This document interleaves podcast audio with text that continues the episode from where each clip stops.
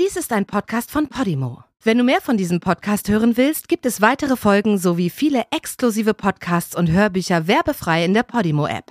Alle Infos und den Link zum Angebot findest du in den Show Notes. Der kaltblütige Messermörder. Conny Jakobsen war acht Jahre alt. Sie saß und spielte mit ihrem kleinen Bruder und ihrer jüngeren Freundin Bente auf dem Gehweg vor dem Eingang zur Fensmarkstraße 41 im Stadtteil Nörrebro in Kopenhagen. Es war ein ganz normaler Mittwochabend im August 1971. Sie hatten kurz zuvor zu Abend gegessen. Die Schule hatte nach den großen Ferien wieder angefangen und es war nichts mehr davon zu spüren gewesen, dass sie gerade erst Sommerferien gehabt hatten. Conny wurde von einem Stupser aus ihrem Spiel gerissen. Ein Mann stand vor ihr. Das dunkelhaarige Mädchen mit der verstopften Nase sah etwas verwirrt auf. Der Mann sagte, dass eine Frau namens Mona eben mit ihr sprechen wolle. Aus seinem Mund kam ihr Alkoholgeruch entgegen. Conny hatte den Mann hier schon öfter gesehen. Sie folgte ihm gutgläubig in das unverschlossene Treppenhaus. Kurz darauf kam der Mann alleine wieder in die Fensmarkstraße hinaus. Er wirkte ruhig. Er hielt ein Messer in der Hand, das er durch ein Gitter in den Abwasserkanal gleiten ließ. Dann nahm er sein gelbes Fahrrad und fuhr zurück in die Kneipe, aus der er gerade gekommen war. Hier trank er ein paar Biere, bevor er sich auf den Weg nach Hause zu seiner schwangeren Freundin machte.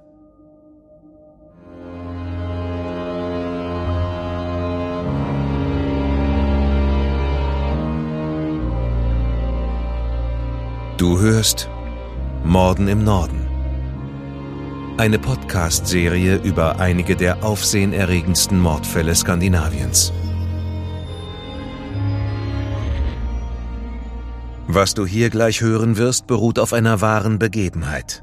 Recherchiert und nacherzählt von Janne Orgor. Diese Nacherzählung basiert auf der Berichterstattung diverser Medien zum Sachverhalt dieser Tat. Einige Details wurden ausgelassen und von der Beurteilung des Verbrechens und des Täters sehen wir ab, weil ein Urteil bereits durch die Justiz gesprochen wurde. Bedenke bitte, dass einige der hierin geschilderten Details starke emotionale Reaktionen hervorrufen können. Besonders deshalb, weil es sich um das Leben und den Tod von echten Menschen handelt.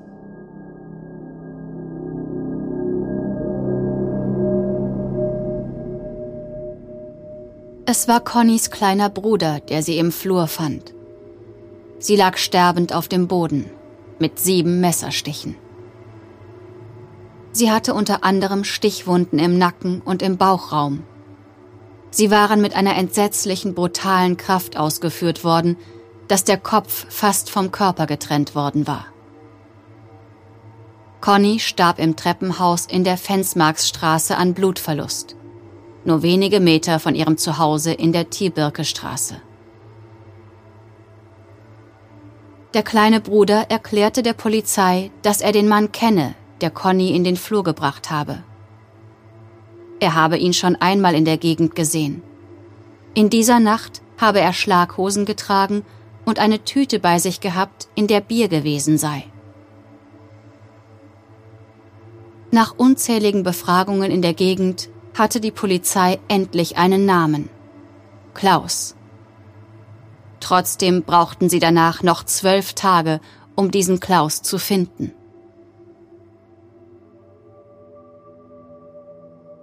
Schon als junger Mann war er Stammgast in dem Wirtshaus Café Mima.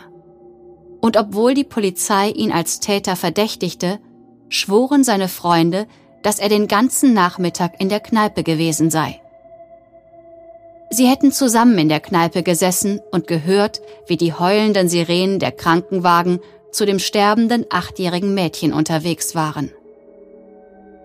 Klaus hatte gesessen und Bier, Schnaps und Jägermeister getrunken, bis er irgendwann nach 20 Uhr völlig betrunken auf seinem Fahrrad zu seiner Freundin Janni nach Hause fuhr. Janni war genervt, als er nach Hause kam denn er war eine Stunde zu spät. Der Abend endete damit, dass sie gemeinsam mit den Schwiegereltern Karten spielten. Nachdem sich der Verdacht der Polizei gegen Klaus erhärtete, wandte sie sich an Janni, Sie erzählte den Beamten, dass Klaus Blut an Hosen und Stiefeln gehabt hatte, als er nach Hause kam. Klaus erklärte es damit, dass er sich mit einem Ausländer geprügelt hatte, einem Spaghettifresser, wie einige es damals herablassend ausdrückten. Es wurde weiter ermittelt. Ein 16-jähriger Teenager erzählte, er habe gesehen, wie ein Mann auf einem gelben Fahrrad in Schlangenlinien davonfuhr. Ein 17-jähriges Mädchen beschrieb den mutmaßlichen Täter sehr genau. Sie hatte einen Mann gesehen, im Alter zwischen 40 und 50 Jahren, mit ausgeprägten Gesichtszügen und dichtem, dunklem Haar. Dieses Aussehen passte nicht wirklich zu Klaus. Zwar hatte er dunkle Haare, war jedoch erst 20 Jahre alt und trug darüber hinaus eine Brille. Dennoch wurde mit der Beschreibung des Mädchens eine Phantomzeichnung erstellt, die die Polizei in der Presse veröffentlichen ließ und worin sich viele verbissen. Danach waren deutlich weniger Phantomzeichnungen veröffentlicht worden. Ich kann mich nicht daran erinnern, jemals ein so brutales und bestialisches Verbrechen gesehen zu haben. Dies ist das Abschlachten eines wehrlosen Mädchens. Es ist die Tat eines Verrückten, sagte Knut Hornslet, der Leiter der Mordkommission in Kopenhagen, gegenüber der Zeitung Extrabladet. Monate und Jahre vergingen.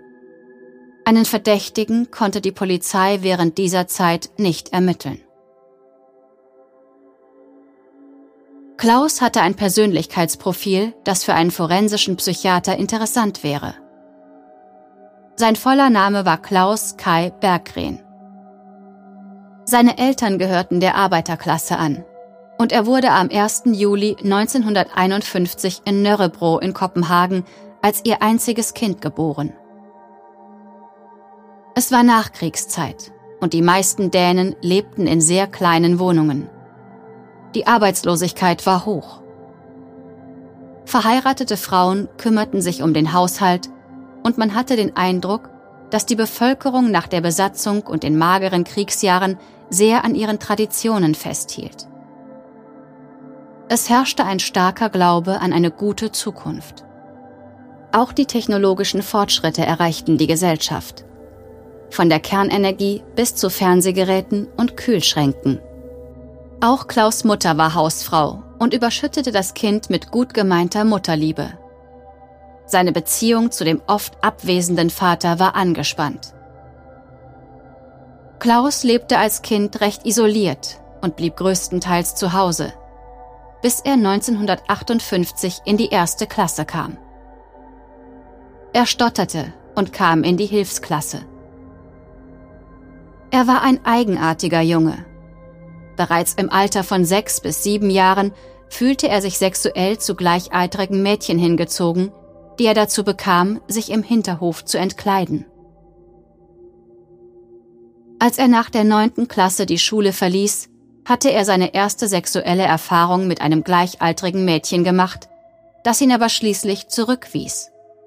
Eine demütigende Erfahrung, die tiefe Narben in Klaus Psyche hinterließ. Als 15-Jähriger mit einem mittelmäßigen Schulabschluss in der Tasche bekam Klaus zunächst einen Job als Botenjunge in einem Büro. Später begann er als Kurier in einer Papierfabrik zu arbeiten. Langsam gewann er mehr Selbstvertrauen. Oder besser gesagt, er nahm im örtlichen Wirtshaus Café Mima in der Nähe der Refsnefstraße Mut in flüssiger Form zu sich. Wenn er betrunken war, wurde er oft aggressiv und unterhielt seine Kollegen mit seltsamen Fantasien über den Missbrauch von Frauen. Das hatte die Freundschaften jedoch nicht zerstören können. Als 20-Jähriger traf Klaus die fünf Jahre jüngere Janni im Café Titbit. Die beiden verliebten sich. Sie bewunderte ihren neuen Freund. Mit Lederjacke und einem richtigen Job konnte man damals Eindruck schinden nach nur zwei Monaten verlobten sie sich. Klaus und Janni veranstalteten eine Party, um die Verlobung zu feiern. Eine der Gäste war Jannis gleichaltrige Freundin, eine junge Frau namens Conny. Als Conny die Feier verließ, um nach Hause in die Wohnung ihrer Familie auf der anderen Seite des Hinterhofs zu gehen, packte Klaus sie. Er war ziemlich betrunken. Obwohl sie seine Annäherungen ablehnte, zog er sie in einen Kellerraum und vergewaltigte sie, während seine Verlobte noch auf der Party auf der Etage über ihnen war. Klaus suchte Conny danach mehrmals auf, um sicherzugehen, dass sie niemandem etwas von der Vergewaltigung erzählte. Er bedrohte sie mit einem Messer. Doch sie war verängstigt und redete mit niemandem darüber. Ende August wurde die achtjährige Conny erstochen. Einige Monate später, im November 1971, heiratete Klaus die hochschwangere 17-jährige Janni. Kurz vor der Geburt des gemeinsamen Kindes erhielten sie den sogenannten Königsbrief. Der dänische Königsbrief wurde für unterschiedliche Genehmigungszwecke eingesetzt und eben auch als Heiratserlaubnis, wenn einer der Ehepartner das 18. Lebensjahr noch nicht erreicht hatte. Im Januar stattete Klaus Conny, der Freundin seiner jungen Frau, wieder einen Besuch ab. Connys Mutter öffnete die Tür und schickte Klaus weg. Doch er trug ein Messer bei sich, bis Conny aus ihrem Zimmer kam, um Klaus aufzuhalten, hatte er schon mehrfach auf die Mutter eingestochen. Er rannte weg, wurde aber kurz darauf festgenommen. Wie er den blutigen Angriff seiner Frau erklärte, wissen wir nicht. Er kam mit 60 Tagen Gefängnis davon, für den Angriff auf seine Schwiegermutter, wie er sie vor Gericht nannte. Die Polizei hatte keinen Anlass, den Angriff auf eine erwachsene Frau mit dem sechs Monate zuvor begangenen Mord an einem kleinen Mädchen in Verbindung zu bringen. Obwohl Conny gegenüber der Polizei von dem Mord des kleinen Mädchens gesprochen hatte und dazu ihre Vermutung geäußert hat, dass Klaus der Mörder sein könnte. Jannis Freundin Conny bekam eine Geheimnummer. Erst als Klaus mit seiner kleinen Familie nach Randers gezogen war, konnte sie erleichtert aufatmen. Sie zogen um, weil Klaus in Randers, einer Stadt in Mitteljütland, eine Ausbildung beginnen sollte. Die kleineren Jobs, die er in Kopenhagen gehabt hatte, hatte er verloren und die Familie lebte vom Geld seiner Eltern. Soweit bekannt, soll Klaus einige Jahre lang nicht mit der Polizei in Berührung gekommen sein. Und das, obwohl er regelmäßig in Kneipenschlägereien verwickelt war. Zu Hause schlug er Janni und vergewaltigte sie sogar. Janni wurde wieder schwanger.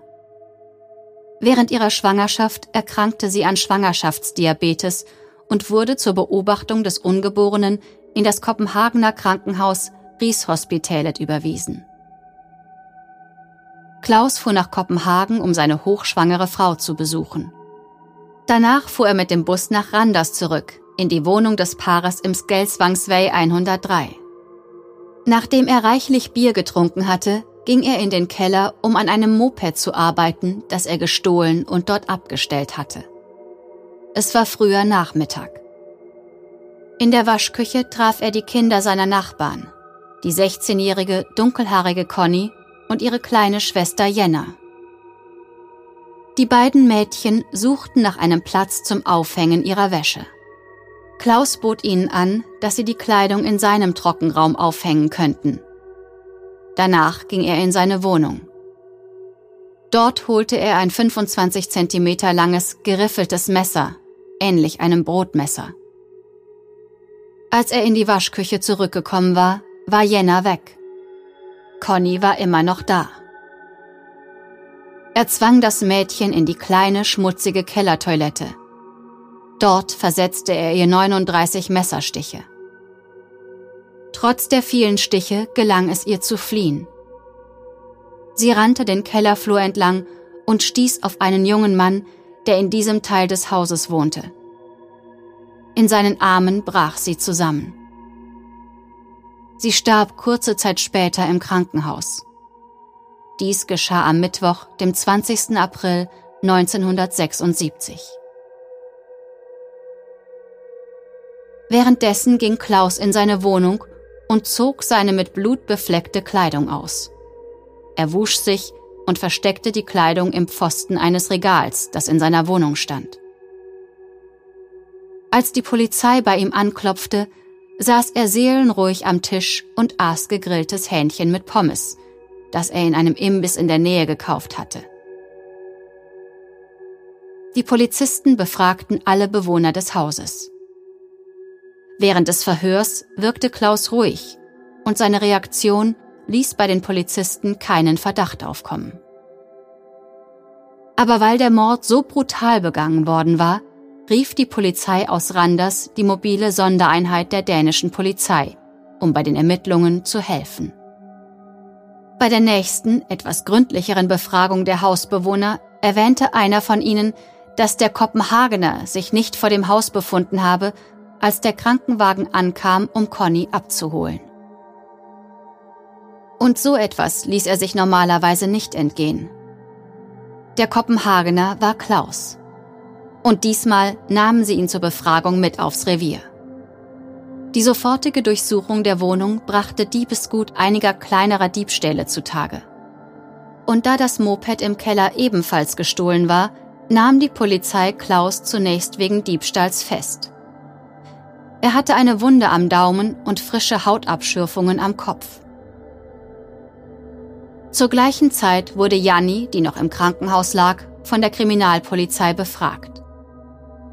Sie hatte in der Zeitung über den Mord gelesen und war überzeugt, dass ihr Ehemann der Täter war.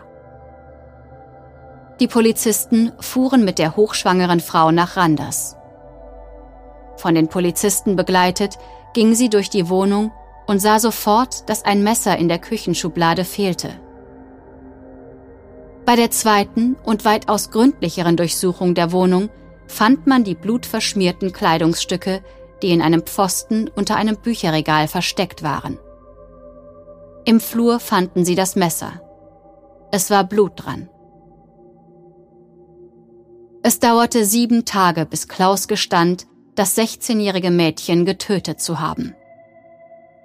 Noch in der Nacht des 29. April rief die Polizei den zuständigen Haftrichter zu einer Eilverhandlung, um das Geständnis aufzeichnen zu lassen. Derart offiziell und im Beisein eines Richters gilt ein solches Geständnis als weitaus wertvoller als das Geständnis bei einer gewöhnlichen polizeilichen Vernehmung. Der späte Gerichtstermin sollte zudem verhindern, dass die Presse sich einfinden konnte, da Klaus keine Aussage machen wollte, wenn Journalisten anwesend waren.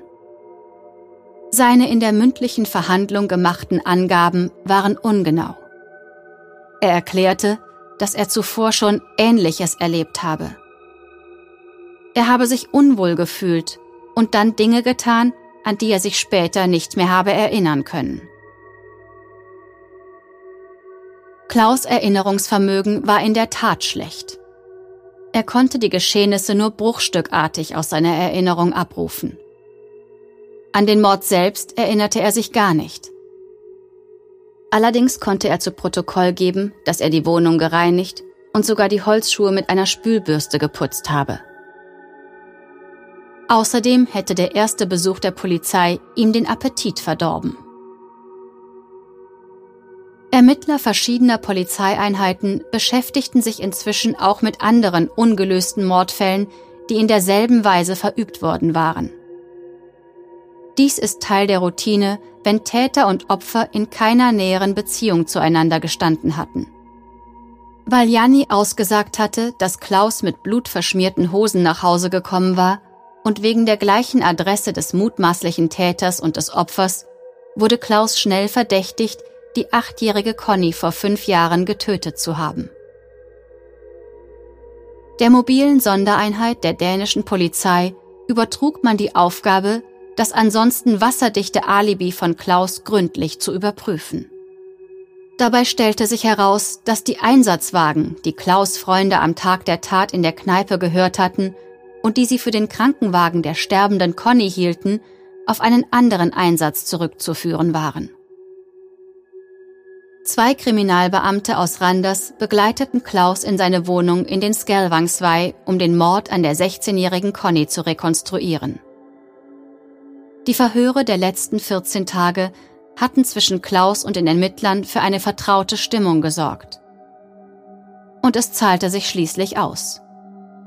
Dort in der Waschküche gestand er auch den Mord an der achtjährigen Conny. Als er aussagte, stotterte der sichtlich verunsicherte Klaus Bergrehn. Auch war es ihm kaum möglich zu erklären, was ihn dazu bewogen hatte, die Morde zu begehen. Wie bei Mordfällen üblich, erstellte man ein psychiatrisches Gutachten von ihm. Noch bevor ein Termin für die Gerichtsverhandlung gegen Klaus feststand, brachte Janni ihr zweites Kind zur Welt. Zur gleichen Zeit trennte sie sich von Klaus. Sie zog aus der Wohnung im Skelvangsvei aus, ging zurück nach Kopenhagen und sah Klaus nie wieder. Die Staatsanwaltschaft hatte sie für die Verhandlung im März 1977 vor dem Landgericht in Viborg als Zeugin vorgeladen.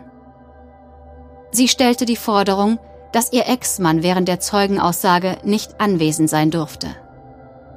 Während des Gerichtsverfahrens erzählte die erst 21-jährige Janni von ihrer Ehe mit Klaus, die von seinem zunehmenden Alkoholkonsum, seinen tätlichen Angriffen und von Vergewaltigungen geprägt war. Sie hatte es nicht gewagt, sich gegen ihn zur Wehr zu setzen, wenn er sie plötzlich mitten in der Nacht am Hals packte und sie würgte oder sie schlug, was sehr oft vorkam. Es schien auch so, als würde es Klaus gefallen, sich in den Kneipen der Umgebung zu prügeln. Nach eigenen Angaben benutzte er vor allem zerbrochene Flaschen als Waffe. Er genoss es, Blut fließen zu sehen. Als Janni gefragt wurde, warum sie nicht sofort zur Polizei gegangen sei, als Klaus 1971 nach dem Mord an dem achtjährigen Mädchen mit blutiger Hose nach Hause zurückkehrte, antwortete sie, sie sei verliebt und naiv gewesen. Im Laufe der Jahre hatte es sich für sie bestätigt, dass er es gewesen war. Doch sie fürchtete um ihr Leben. Die Rechtsmediziner hatten Klaus psychische Gesundheit begutachtet. Zwei von drei Ärzten stellten fest, dass er weder jetzt noch zum Zeitpunkt der Tat unzurechnungsfähig war. Das bedeutete im Umkehrschluss, dass man ihn für die Unterbringung in einer normalen Haftanstalt als geeignet betrachtete und der Maßregelvollzug somit nicht als Option in Betracht kam. Dies war auch ein Wunsch des Staatsanwalts, der es bevorzugte, dass die Geschworenen sich für eine lebenslange Haftstrafe aussprachen, als dass Ärzte entscheiden sollten, wann Klaus wieder bereit sein könnte, in die Gesellschaft wieder eingegliedert zu werden. Dies war im Grunde eine falsche Annahme. Denn viele der lebenslang verurteilten Straftäter verbüßten insgesamt lediglich 14 bis 16 Jahre und bekamen schon nach zehn Jahren erstmals die Möglichkeit, auf Bewährung entlassen zu werden, sofern sie als ungefährlich eingestuft wurden.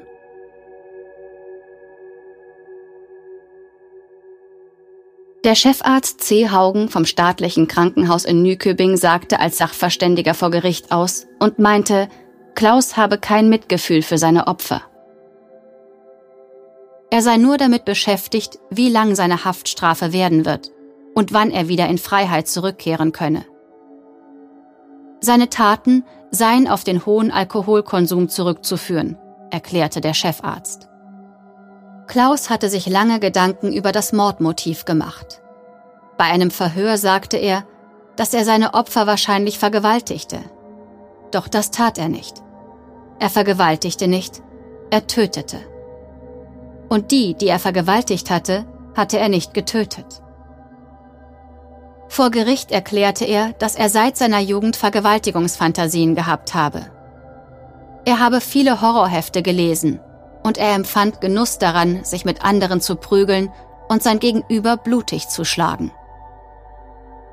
Schon mit circa sechs Jahren hatte er sexuelle Fantasien und zog gleichaltrigen Mädchen die Kleider aus, wenn sie gemeinsam spielten. In einer heutigen Verhandlung hätte man bei Klaus wahrscheinlich eine Persönlichkeitsstörung diagnostiziert. Sexueller Sadismus ist ein starkes Störungsmerkmal Daher hätten die Morde als sexuell motivierte Tötungsdelikte betrachtet werden müssen. Viele Jahrzehnte der Forschung haben gezeigt, dass Menschen mit einer sexuell-sadistischen Persönlichkeitsstörung wahrscheinlich nicht dazu in der Lage sind, ihr Verhalten zu ändern. Sie würden immer auf der Suche nach dem nächsten Opfer sein. Genauso wie bei dem damals 25-jährigen Klaus. Wie erwartet, stimmten alle Mitglieder des Geschworenengerichts für eine lebenslange Haftstrafe. Das Urteil wurde später vom obersten Gerichtshof bestätigt. Erst brachte man ihn in ein mittlerweile stillgelegtes Staatsgefängnis in der Nähe von Kopenhagen. Dies lag in der Nähe des Wohnorts seiner Eltern, zu denen er noch Kontakt hatte. Später wurde er in eine andere, nahegelegene Anstalt verlegt. Der dänische Gefängnis- und Bewährungsdienst hatte zweimal den Versuch unternommen, Klaus freizulassen. Das erste Mal 1989 nach zwölf Jahren Haft. Das neue Leben in Freiheit verbrachte Klaus damit, junge Mädchen in einen Kellerraum zu locken, was man glücklicherweise rechtzeitig entdeckte, bevor jemand verletzt wurde. Man schickte ihn wieder zurück in seine letzte Haftanstalt, wo schwerstkriminelle Männer und Frauen ihre Strafen verbüßten. Die Mehrheit der dortigen Insassen sind für Sexualverbrechen verurteilt worden. Trotz seiner Inhaftierung schaffte es Klaus, eine Frau kennenzulernen, die dann kam, um ihn im Gefängnis zu besuchen. Sie wurden ein Paar. Als er zehn Jahre später, 1998, wieder auf Bewährung freigelassen wurde, zog er bei ihr ein. Nachdem sie einige Monate zusammengelebt hatten, hatte sie ein Grillmesser im Kleiderschrank gefunden. Und sie fand heraus, dass er einem 14-jährigen Mädchen Briefe schickte. Sie hatte selbst eigene Kinder und konnte und wollte nicht die Verantwortung für Dinge übernehmen, die Klaus vielleicht vorhatte. Damit hatte Klaus wieder gegen die Bewährungsauflagen verstoßen und musste erneut in die Haftanstalt zurückkehren. Hier verstarb er im Januar 2002 im Gefängniskrankenhaus an Bauchspeicheldrüsenkrebs. Er wurde 50 Jahre alt.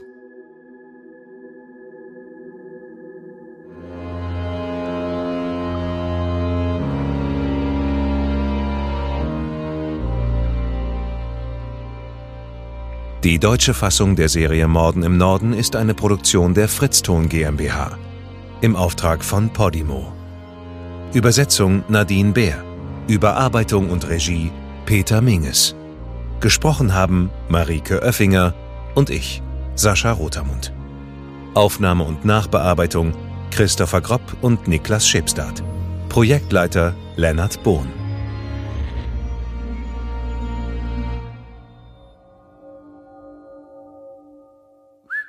Fritzton.